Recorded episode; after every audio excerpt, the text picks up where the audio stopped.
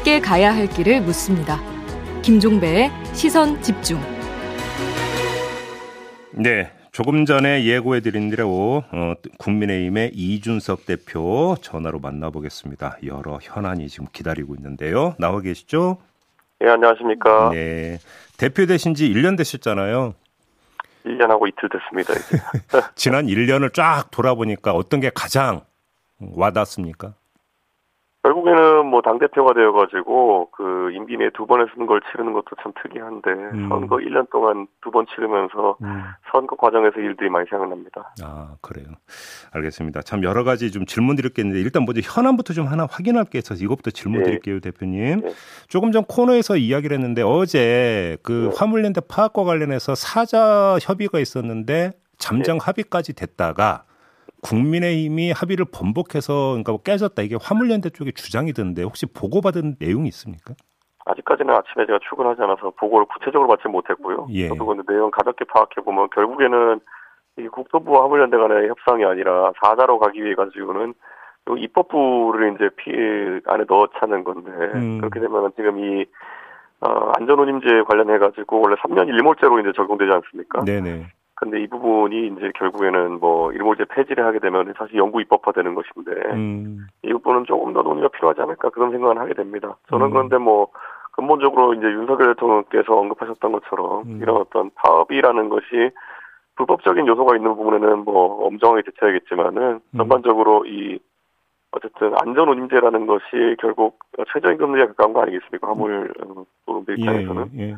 뭐 그런 부분에 대해서는 뭐 열어놓고 계속 이제 논의해야 된다 이런 음. 입장입니다. 아무튼 안전운임제가 입법으로 지금 그 도입이 됐던 거니까 마지막은 국회가 풀어야 되는 거잖아요. 어떤 식으로 되는지가. 그렇죠. 근데 이제 안전운임제를 3년 동안 이제 일몰제로 하기로 애초에 입법부에서 합의했던 것은 예. 그것을 통해 가지고 시행이 효과 같은 것을 측정하고 그걸 음. 통해 가지고 어떻게 계속 유지할까에 대한 부분인데 음, 안타깝게도 지난 3년이 공교롭게도 코로나랑 뭐 고유가 이런 건 겹쳐가지고 네, 네, 네. 정확한 성과 측정이 어려웠던 측면이 있습니다. 네. 그렇기 때문에 이런 일몰제 시한을 연장해가지고 조금 더 음. 이런 성과를 측정하고 하는 부분에 대해 가지고는 음, 뭐 저도 크게 이견은 없습니다만은 이걸 음. 영속화할 것이냐에 대해 가지고는 조금 더 음. 검토가 필요하지 않나 생각합니다. 알겠습니다. 좀 당 입장이 어떻게 정리되는지 좀 지켜보도록 하겠고요. 예, 좀 예. 그 정진석 의원과 어떻게 좀 관계 좀 푸셨습니까? 아니 정진석 의원하고 제가 원래 풀고 뭐 이렇게 할 관계가 아닙니다. 원래 예. 제가 예. 정진석 의원을 굉장히 신뢰하기 때문에 제가 지방선거 때 공천관리위원장도 부탁드린 거 아니겠습니까? 근데 왜 이렇게 과정에서 이렇게 복잡했어요, 그러면? 그러니까 저도 이게 갑자기 이렇게 널뛰게 하니까 당황스럽습니다. 제가. 예. 그럼 혹시 정진석 의원으로부터 그때 우크라이나 가 계실 때 얘기잖아요, 이게 대부분이. 예, 예, 예, 혹시 예. 귀국한 다음에 정진석 의원으로부터 이래서 이랬다 혹시 이런 뭐 설명 이야기 들은 거 있습니까? 따로 설명을 들은 건 없고요. 그런데 음. 아마 좀, 어, 글쎄요. 시간이 있으면 좀 얘기하실 때가 있지 않나 싶습니다. 예. 그래요. 그 네. 언론은 그 대표께서 지방선거가 끝나고 나서 혁신위를 이제 띄우고자 했는데 이걸 견제하기 위한 차원 아니냐 이런 식으로 분석을 내놓은 바가 있는데 이런 언론 분석은 어떻게 평가를 하십니까?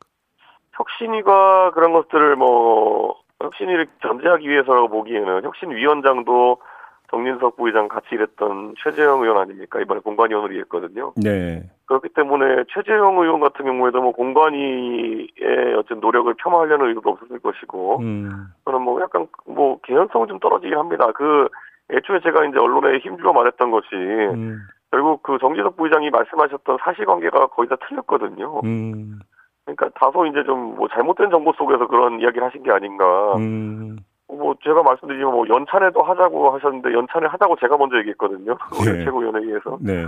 그리고 그 외에도 우크라이나 같은 경우에도 정부 측과 협의가 없는데 갔던 것처럼 말씀하셨는데 음. 사실 대통령께서 나중에 또 확인하셨지만은 대통령실과 또 외교부와 이게 논의가 안 됐던 게 아니거든요, 전혀. 음, 음, 음. 그러니까 이게 좀 정부 자체가 잘못됐기 때문에 저는 어떤 개연성인지 잘 모르겠습니다, 이게. 그, 그 조금만 한 걸음 더 들어가면 또 언론은 이런 분석도 내놓은 바가 있습니다. 24일에 윤리위원회가 지금 그 어떤 식으로든 결정을 하게 돼 있는데 이에 앞서서 네. 어, 좀 그 흔들기 차원도 있는 거 아니냐 이런 식으로 또 분석한 것도 있는데 이건 어떻게 생각하세요? 그 24일도 아니고 또 27일로 늦췄다고 합니다, 또. 보면. 아 날짜를 늦췄답니까? 27일로? 어, 예, 예. 계속 그런 식으로 이제 조정이 되는 것 같은데. 예. 그것과 이게 무슨 상관이 있을지 잘 모르겠습니다. 그거는 뭐 윤리위에서 한다는 판단이라고 하는 거는 음, 사실 지금 어 뭐랄까 소관 범위도 그렇고 여러 가지 제가 봤을 때 문제가 있는 부분이고 음.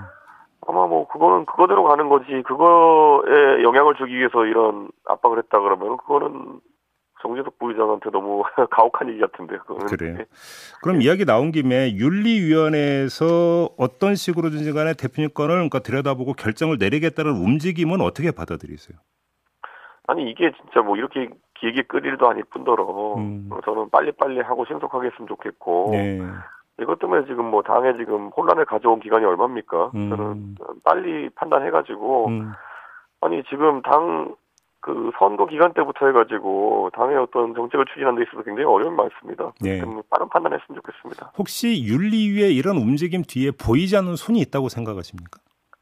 그건 뭐 제가 봤을 때는 윤리가 지금 아무것도 안 했거든요. 그러니까 저한테 뭘 어, 이렇게 막 조사를 한 것도 아니고. 아, 뭐 소명하라는 이런 얘기도 없었습니까? 그러니까 제가 뭘 어떻게 받아들여야 할지 모르는 상황이라 가지고 음. 이게 절차적으로 이제 좀 진행되면은 그런 움직임이 있는지를 알 수 있을 것 같고요. 네. 네, 저는 뭐 이 건이라는 것 때문에 거의 6개월 가까이 저는 지금 고생하고 있거든요. 음. 제발 좀 이거 좀 빨리 좀 결론 냈으면 좋겠습니다. 네. 관련해서 하나만 더 질문 드릴게요. 그러니까 네. 두 가지 시각이 지금 교차하는 것 같은데 한쪽에서는 아니 그러면 네. 수사 결과가 나와야 팩트가 확인이 돼야 뭘 하더라도 할 거 아니냐라는 목소리가 네. 있고 예, 예. 또 어떤 윤리위 일각에서는 그게 아니라 품위 유지 위반 부분이 있기 때문에 이것만으로도 징계할 수 있다는 목소리가 나오던데 당사자로서 어떻게 받아들이십니까? 품위 위반을 했다고 이렇게 말씀하시면 그게 뭔지를 얘기해야 되는 것이고 음, 예를 들어 품위 위반이라는 것이 유튜브에 나오면 품위 위반이냐 이렇게 말할 것 같으면은 음, 사실 어, 굉장히 복잡한 기준이고요 그거는 음. 그리고 저는 품위 위반이라는 걸 했다 그래서 당이 어떤 어 피해를 입은 상황인가 음, 이런 것도 명확하지 않고 예. 저는 뭐 어떤 기준이 모르겠지만 윤리위원회가 잘 설명했으면 좋겠습니다. 알겠습니다. 아, 또 27일로 늦췄군요. 알겠습니다. 네. 민들레 문제는 좀 정리가 된 겁니까? 어떻게 된 겁니까? 저는 원래 이거 공부 모임 한다고 처음 했을 때는 원래 이게 한 3, 4주 전부터 한 2, 3주 전부터 제가 들었던 내용이거든요, 이거는. 아, 네, 그때 그럼 처음에는 어떻게 어떤 식으로 들으셨던 거예요? 그 내용을? 원래 공부 모임이라고 하는 거는 원래 뭐 각자 관심사에 따라 가지고 뭐 사람들 불러 가지고 얘기도 하고 이런 거는 저는 뭐 누구나 하는 거니까 큰뭐뭐 대단한 뭐 다른 점을 느끼지 못했거든요. 네. 그런데 갑자기 여기서 당 정대에 뭐 이렇게 협력 기능을 일부 하려고 한다 뭐 이런 얘기를 들으면서 음, 음, 그러니까 제 평가는 이거거든요. 이건 그럼 사조직이다. 이거는 네. 그러니까 공적인 기능을 하는 공조직이 있음에도 불구하고 음. 그거 똑같은 기능을 하거나 아니면 음, 유사한 기능을 하는 것을 음. 만들겠다고 하는 것은 상당한 문제가 있다. 저는 음. 이런 판단을 했기 때문에 지적한 것이고 네. 뭐 그런 기능을 안 하고 그냥 예를 들어서 좀 어, 얘기하면은 괜찮을 것 같고요. 예. 그러니까 저는 이걸 뭐 어떤 분이 그 처음에 시작했는지 모르겠지만은 홍보한답시고 너무 강하게 얘기한 것 같아요. 아, 홍보 과정에서 좀 약간 오버했다 이렇게 보시는 겁니까? 아니 원래 저희가 여당이기 때문에 네. 공부 모임을 한다 하더라도 특별한 어떤 관심이 있는 사안 또는 뭐 정부 측 관계자의 이야기를 들어보고 싶은 사안에 대해서는 음. 뭐 조찬 모임이나 이럴 때 보면 정부 측 관계자가 배석하고 이런 것도 이상한 건 아닙니다. 아, 예, 예, 예, 예. 그런데 당 정대 이렇게 해가지고 우선 되게 조직화된 이야기를 하는 것처럼 하면서 네. 이게 정례화된다든지 아니면 그냥 조직화된 이- 이야기처럼 들리면서 음. 많은 사람들이 좀 의문을 자아낸 것이겠죠. 왜냐면은 그런 그러니까 시- 정부라고 하면은 당 정대 정이라고 하면은 기본적으로만 장관 총리 정도 부른다는 얘기인데 네. 그 정도면은 장관 총리들도 뭐 이게 시간 여유가 많은 분들도 아니고 음. 상당한 어떤 권력을 가진 분들이 그런 모임을 소집할 수 있는 거거든요. 네. 그러니까 그런 어떤 뉘앙스가 좀 약간 굉장히 강하게 전달되면서 많은 사람들이 우려를 자아낸 것 같습니다. 근데 뉘앙스 문제일 거. 왜냐하면 근데 멤버 구성을 보니까 인수위에서 활동했던 분들이 다수 포함이 되어 있는 것 같던데요. 네. 근데 뭐 이렇게 봅니다. 뭐 그분들 인수위에 있었던 어쨌든 입법부에 소속된 분들끼리 어떤 공모 모임 한다는 건 전혀 문제가 안 되고요. 네. 다만 이제 정부와 대통령실 관계자들을. 그 고정 멤버 비슷하게 포함시키는 것처럼 묘사되면은 그건 좀 곤란한 부분이 있습니다. 알겠습니다. 대표께서 앞으로 자기 정치하겠다 이렇게 그 이야기를 했던데 어떤 뜻으로 하신 말씀입니까? 굉장히 역설적인 표현이죠. 왜냐하면 저한테 자기 정치한다고 공격하는 사람들 많았거든요. 네. 근데 정작 1년 동안에 저는 자기 정치보다는 제 가 선거 지원밖에 한 게 없어요. 음. 음, 대선하고 지선 이제 선거 지원한 것밖에 없는데 네. 그러니까 보통 자기 정치라고 한다면은 내 뜻을 결국에는 드러내 보이고 내 뜻을 그걸 세상에 반영하기 위한 행동들을 하는 것인데 음. 저는 그런 것들을 이제 하고 싶습니다. 그거는 제가 음. 개혁을 하든 그러니까 당 개혁을 한다고 했을 때 그 방향성도 설명하고 다 하고 싶고 네. 그런 게 자기 정치라고 만약에 통칭해서 하는 것이라면 저는 그걸 하겠다는 겁니다. 그러면 자기 정치의 핵심 컨텐츠 하나만 좀 대표적으로 예를 들어 주신다면 어떤 거가 있을까요? 제가 누차 얘기하지만은 결국 이 과정 속에서 당의 민주화라고 하는 것을 제가 계속 언급하고 있고 네. 당원 중심의 정치 구조 그리고 의사 반영 구조를 만들겠다는 걸 꾸준히 이야기하고 있거든요. 음. 그리고 저는 뭐 많은 분들이 알겠지만은 결국에는 능력주의의 제한이 그렇게 명확하지 않기 때문에 음. 정당 내에서 능력주의를 강화하겠다 이런 것들이거든요. 네. 근데 이런 것들에 대해 가지고 뭐 자기 정치라고 비판한다면 하라면 할, 할 테면 하라는 겁니다 비판을. 그러면 네. 그 자기 정치와 윤석열 정부 국정 뒷받침은 얼마든지 병행될 수 있는 거다 이런 판단이신 거죠? 완전 다른 영역이고 음. 정부에서 하는 거랑 자기 정치하는 거랑 무슨 상관이 있겠습니까? 음. 제가 무슨 정당이라는 것이 당연히 여당으로서 정부에 협력해야 되는 그런 관계이기도 하고 네. 공동 운명체이긴 하기 때문에 그 영역에서는 당연히 항상 협조를 강화하는 거고요. 음. 다만 정당이라는 거는 미래 비전을 준비하고 그리고 전당대회를 통해서 당대표를 선출해가지고 당원들에게 공헌하는 사안들을 추진하는 것도 당의 영역인데 음. 지금까지 뭐 제가 1년 동안 선거 서포트해서 또 선거 투개 이겼으면 됐지 않습니까? 그거는. 음. 그러니까 그러면 결국에는 네, 비전을 실현하는 것도 이제 해야 될 단계입니다. 그러면 그 차원에서 혁신위를 띄운 겁니까 그러면? 혁신일은 오히려 그건 별개의 과정이고요. 네. 혁신은 저 당의 아, 공적인 내용들을 담당하면서 시스템적인 개혁을 하는 것이고 음. 저는 당 대표 권한만으로도 할 수 있는 변화들이 있습니다. 그런 음. 것들 하고 이슈 파이팅 하는 거는 제가 하는 영역입니다. 공천 혁신위와 관련해서 이제 그 공천 규칙 변경 문제가 핵심 부분인 것으로 지금 이야기가 되던데 어떤 구상을 갖고 계신 거예요? 이번에 그 공천관리위원회에서 최재형 위원장이 공천위원으로 활동하시면서 네. 어, 여러 가지 이제 그 이야기를 몇 번 하신 적이 있어요. 그건 뭐냐면은 명문화되지 않은 균형들도 몇 가지 있고 음. 그러다 보니까 가장 대표적으로 컷오프 규정이라든지 예. 아니면은 뭐 경선 압축하는 과정이라든지 음흠. 이런 것들이 음. 굉장히 그때 정무적인 판단이라는 이름 하에 굉장히 두서없이 진행된 적이 있었거든요. 예. 그리고 이런 것들이 보통 공천 갈등의 원인이 됩니다. 음흠. 예를 들어 이런 거죠. 여론조사에서 1등 하는 사람 자르고 한 2, 3등 하는 사람 넣고 이런 거 있지 않습니까? 네네. 음. 이런 것들을 좀 규정화하고 실질적으로 좀 어, 납, 모든 사람 납득할 수 있는 원칙을 세우는 것이 중요하다. 음. 그것 외에도 보면 공천에 보면 일부러 좀 두리뭉실하게 하는 것들이 있습니다. 아까 말했던 것처럼 정무적 판단의 여지를 넓히기 위해서. 음. 근데 그런 것들을 좀, 어, 세세하게 규명하고, 음. 또, 많은 사람들이 뭐, 공천에 대해서 잘 들여다보지 않은 분들은 뭐, 여론조사와 당원 투표 비율이 뭐, 5대 5냐, 7대 3이냐, 뭐, 이런 것들 갖고 이야기하는 분들이 있거든요. 네. 저는 그런 개수 조정이야말로 오히려 부차적인 거라고 봅니다. 최재형 위원장은 저희하고 인터뷰에서 이제 특정인의 공천 입김 배제를 상당히 핵심적인 문제로 설정을 하던데 같은 시각이십니까? 아까 말했던 어떤 그 규정의 미비를 이용해가지고 결국엔 정무적 판단이라는 걸 통해가지고 사람 찍어내리기 이런 음. 것들을 하는 것에 대해서 네. 아마 최재형 위원장이 그 당시 공천위원으로서 음. 뭐 굉장히 좀 문제가 있다 판단한 부분들이 있었던 것 같습니다. 아하, 아하. 몸소니까 체험한 바가 있어서. 음. 예, 예. 이분이 대한민국의 감사원장을 지냈던 분이기 때문에 예. 굉장히 또 문제가 있어 하는 부분을 또 잘 찾아내시더라고요, 보니까. 그래요. 그, 그러니까 보도를 보니까 또 대표께서 서진 정책을 상당히 강조를 하면서 다음 총선에서 호남 지역에서의 당선자 배출을 강조를 하셨던데 네. 혹시 구체적인 목표를 갖고 있습니까? 혹시 숫자로 이야기할 수 있습니까? 저희는 숫자보다도요, 저희가 교두보를 마련하는 데 중요하게 생각하고요. 당장 내년에 전주 을에서 이상지구의 거리로 생긴 보궐선거가 있습니다. 예, 예. 근데 그 부분 같은 경우에 저희가 성과를 이제 양자 대결에서 처음으로 이제 이기는 그런 상황을 만들어 보려고 하고 있고요, 전북 지역에서. 음흠. 그리고 제가 봤을 때는 광주라든지 이런 곳에서는 상당히 저희가 경쟁력 있는 후보군을 이제 많이 낼 수 있을 것이다 이런 생각을 합니다. 음, 그래요. 알겠습니다. 자, 윤석열 정부가 출범한 지 이제 한 달 조금 지났는데요. 지난 한 달을 좀 평가해 주신다면 어떤 여당 대표로서 어떻게 자평해 주시겠습니까? 우선 많은 국민들이 그 윤석열 대통령의 탈권위 행보에 대해 가지고는 긍정적인 평가를 하고 있는 것 같습니다. 네. 예를 들어 소위 도어 스태핑이라고 하는 그 음. 언론인과의 소통 거리를 줄인 것. 이거는 애초에 용산 집무실 이전 때 애초에 목표로 밝힌 것 중에 하나거든요. 네. 그런데 상당히 빠른 기간 내에 정착되었다 이런 생각을 하고 있고 음, 저는 이런 부분에 대해 가지고 어 계속 긍정적인 평가가 누적되고 있, 있지만은 또 한편으로는 어 대내외적인 환경이 굉장히 좋지 않은 것도 있습니다. 경제적 변수라든지 이런 네. 것들이. 네. 그래서 특히 우크라이나 전쟁으로 인한 어떤 공급망 문제라든지 음, 음. 아니면은 또 결국에는 뭐 곡물가와 결국 그 중에서 유가 문제가 가장 중요할 것 같은데요. 음, 이런 것들을 관리하는 데 있어서 윤석열 정부의 첫 번째 어쨌든 어, 실력을 가늠하는 음. 지점이 오지 않을까라는 생각을 하면서 지금까지의 어쨌든 정치적 행보, 어, 대국민 소통 행보 이런 것들은 좋은 평가하지만 이 지금부터가 이제 음. 실질적인 판단의 잣대에 올랐다 이렇게 생각합니다. 소통 이야기니까 하나만 여쭤볼게요. 김건희 여사가 팬카페를 통해서 사진을 그 이제 공개하는 부분에 대해서 어떻게 생각하세요? 저는 뭐 그런 소통이라는 것이 그 오히려 차라리 저는 공적인 조직을 통해서 하면 참 좋지 않을까 생각을 합니다. 네.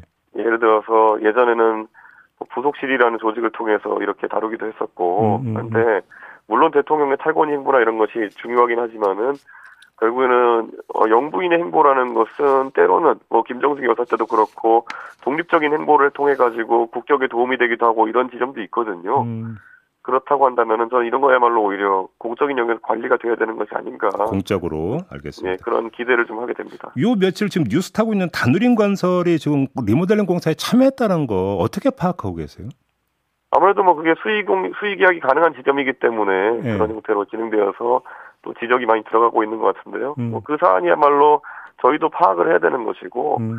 아마 대통령실의 공사나 이런 것들 같은 경우에는 그 단순히 시공 능력이나 이런 것 외에도 여러 가지 검토해야 될 지점이 있다 이렇게 봅니다. 음. 예를 들어 보안성부터 시작해서 네네.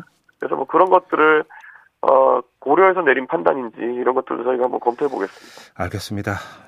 여기까지 네. 진행해야 될 것 같네요. 고맙습니다. 네, 감사합니다. 네, 국민의힘의 이준석 대표였습니다.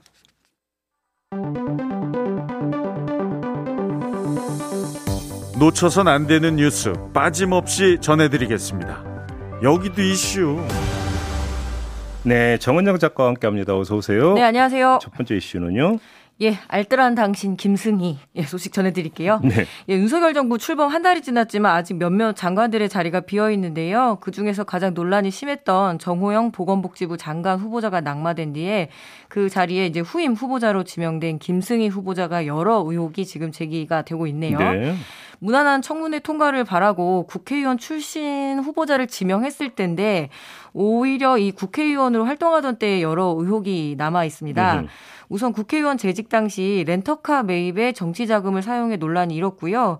여기에 더해 김승희 후보자의 배우자 차량 보험에도 정치 자금을 사용한 것으로 주말 동안 드러났습니다. 이건 말이 안 되는 건데. 네. 음. 김승희 후보자가 2016년 7월에 공무 차량 보험 가입 명목으로 정치 자금 82만 원을 보험사에 지출했는데요. 음.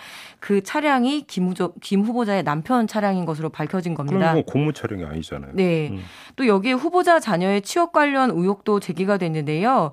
국토부 산하의 수자원 환경산업진흥이 운영하는 경기도 여주시 한강문화관에 2019년에 제대로 된 공지나 공시도 없이 음. 한 명이 지원하고 한 명이 한 명이 합격했는데 그게 바로 김승희 후보자의 장녀 황모 씨였습니다. 음. 문제는 공공기관 채용 공고는 기관 홈페이지나 정부 공시 사이트에 반드시 알려야 되는데 그런 과정이 없었다는 거죠. 음. 게다가 이 수자원 환경산업진흥은 2018년에 정부의 공공기관 채용 전수조사에서 공고 없이 회사 고위 인사의 지시로 특정인을 채용했다가 걸린 적이 있거든요. 네. 그래서 비슷한 사례 아니냐는 의심이 나오는데요. 음.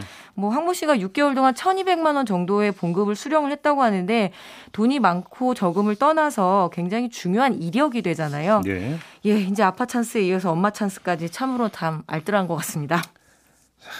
보험금 82만 원까지 정치 자금으로 지출을 했다고요. 네. 참 짜잘한 것까지 알뜰하게 챙기셨네요. 네. 네. 자 넘어가죠. 두 번째는요. 예, 정부도 못 지키는 장애인 의무 고용 관련한 이야기입니다. 음. 장애인 의무 고용 비율을 어기고 차라리 벌금을 내고 많은 기업들 소식들 종종 듣잖아요. 네네. 네. 근데 정부도 입이 10개라도 할 말이 없게 생겼습니다. 정부가 법으로 규정된 장애인 의무 고용 비율을 지키지 못해서 내게 된 이 고용 부담금이 무려 535억 원으로 집계됐습니다. 있습니다. 어, 그래요? 예. 장애인 고용 촉진 및 직업 재활법에 따르면은 상시 100명 이상 근로자를 고용하는 사업주는 의무 고용률에 못 미치면 장애인을 고용 아 못 미치게 될 경우에는 고용노동부 장관에게 고용 부담금을 내야 됩니다. 음. 이 규정은 공공, 민간 부문 모두 적용이 되는데요. 중앙부처, 헌법기관 등 어, 317곳의 공무원의 이 장애인 평균 고용률이 어, 미치지 못했던 거죠. 음. 그래서 의무 의무 고용률이 약 3.40%인데 여기에 0.43포인트 모자란 2.97%를 채웠다고 합니다. 네. 문제는 그중에서도 교육부, 교육청, 국방부, 대법원 순으로 부담금을 많이 냈다라고 하는데요. 제일 법을 잘 지켜야 하는 곳들이죠. 음. 그래서 이렇게 장애인 고용을 촉진하고 모범을 보여야 할 정부조차 약속을 지키지 못하니 민간 기업 같은 경우에는 더욱더 불만이 생길 수밖에 없죠. 네. 또 교육부나 교육청 같은 곳에는 처음부터 이 임용고시를 통과한 경우에만 이렇게 음. 아무래도 이렇게 고용이 되다 보니까 지금 현재 장애인 대학 진학률이 10%에 못 미친다고 해요. 어, 어. 그러니까 처음부터 배제된 그 음. 시장이기도 하고요. 음. 그래서 이런 어떤 어려움을 핑계로 의무 고용률 자체를 낮추어서는 당연히 안 되겠지만 음. 제도의 취지를 잘 살려서 인프라를 구축을 하고 전반적으로 장애인 의무 고용에 필요한 기반 조성이 반드시 필요해 보입니다. 학교 현장에서는 뭐 장애인 학생들을 위한 뭐 그 시설 설치라든지 그 반편성 이런 이야기가 나오고 있는 판인데 네, 네. 교육부와 교육청이 일하고 있다고요? 네. 자, 네, 알겠습니다. 마지막 이슈로 가보죠. 예, 아름다운 여수 밤바다를 지켜야 될 것 같습니다. 네. 여수 참 아름답잖아요. 음. 예. 근데 종종 그 폭발 사고가 여수 산단에 벌어지고 있는데요. 음. 이 전남 여수 국가 산업단지의 지하도가 위험하다는 이야기가 나오고 있습니다. 음. 여수 산단 지하에 전체 배관 연장 2만 92km 가운데서 약 32.6%가 지하에 매설되어 있는데 네. 이 중에서 2만 7,190 8미터에 해당하는 이 배관의 위치를 제대로 파악하지 못하고 있다고 합니다. 이게 땅속 지도 이야기가 나온 지가 네, 참 그렇죠. 오래됐는데. 예. 예, 이 배관들이 단지 내 공장들끼리 고압가스나 화학 물질들을 주고받는 데 쓰이는데요. 음. 자칫 수리를 하거나 굴착을 하는 과정에서 이 폭발이 발생할 경우에는 걷잡을 수 없는 대형 사고로 이어질 수 있는 우려가 제기되고 있습니다. 음. 게다가 여수산단에 조성한 지 20년 이상이 되어서 배관의 부식이나 노후도 우려가 되는 상황인데 이렇게 음. 위치를 모르면 관리를 하기가 어렵잖아요. 음. 현재 여수 산단에는 연평균 86.4건의 굴착 공사가 진행되고 있고 또 여수 산단에는 지난 5년간 약 64건의 화재와 감전, 누출 등 각종 사고가 발생을 해서 13명이 사망을 하고 17명이 부상을 입었다고 하니까 네. 예, 뭐 사고가 없지 않았던 거죠. 네. 그런데 이게 과거 여수시가 수십억 원을 들여서 산업단지 지리정보 시스템 즉 GIS를 토대로 사회 배관 데이터베이스를 구축해 놓고도 이 시스템을 방치하고 제대로 활용을 하지 못했던 거죠. 음. 그래서 이 여수 산단의 이점에 있는 그 회사들이 좀 프로그램 업데이트를 위한 재정 지원 요청도 했었는데 네. 그 사안도 받아들이지 않아 않았다고 하더라고요. 음흠. 그래서 그야말로 좀 총체적인 관리 부실이 드러났는데요. 음. 산단 내에 근무하는 노동자 그리고 여수 시민 그리고 저 같은 여행객 여행객들까지 아차하다가는 큰일 날 것 같아요. 간단히 얘기를 하면 안전도 함께 묻힌 거죠. 뭐. 그렇죠. 그런 거죠. 네. 알겠습니다. 네. 자, 여기도 이슈 이렇게 마무리하겠습니다. 정은정 작가 수고하셨어요. 네, 감사합니다. 네, 1339님이 1호선 남영역 사망사고로 용산에서 회기역까지 무정차 운행 중이라는 제보를 주셨어요. 그래서 저희가 확인해 봤더니 현재 이 사고로 1호선 남영역에서 청량리역 사이 상행선 열차의 운행이 지체되고 일부 구간은 무정차로 운행이 되고 있다고 합니다. 출근길을 꼭 참고하시기 바라고요. 자, 시선 집중 2부 마무리하고 8시 3부로 이어가겠습니다. 잠시만요.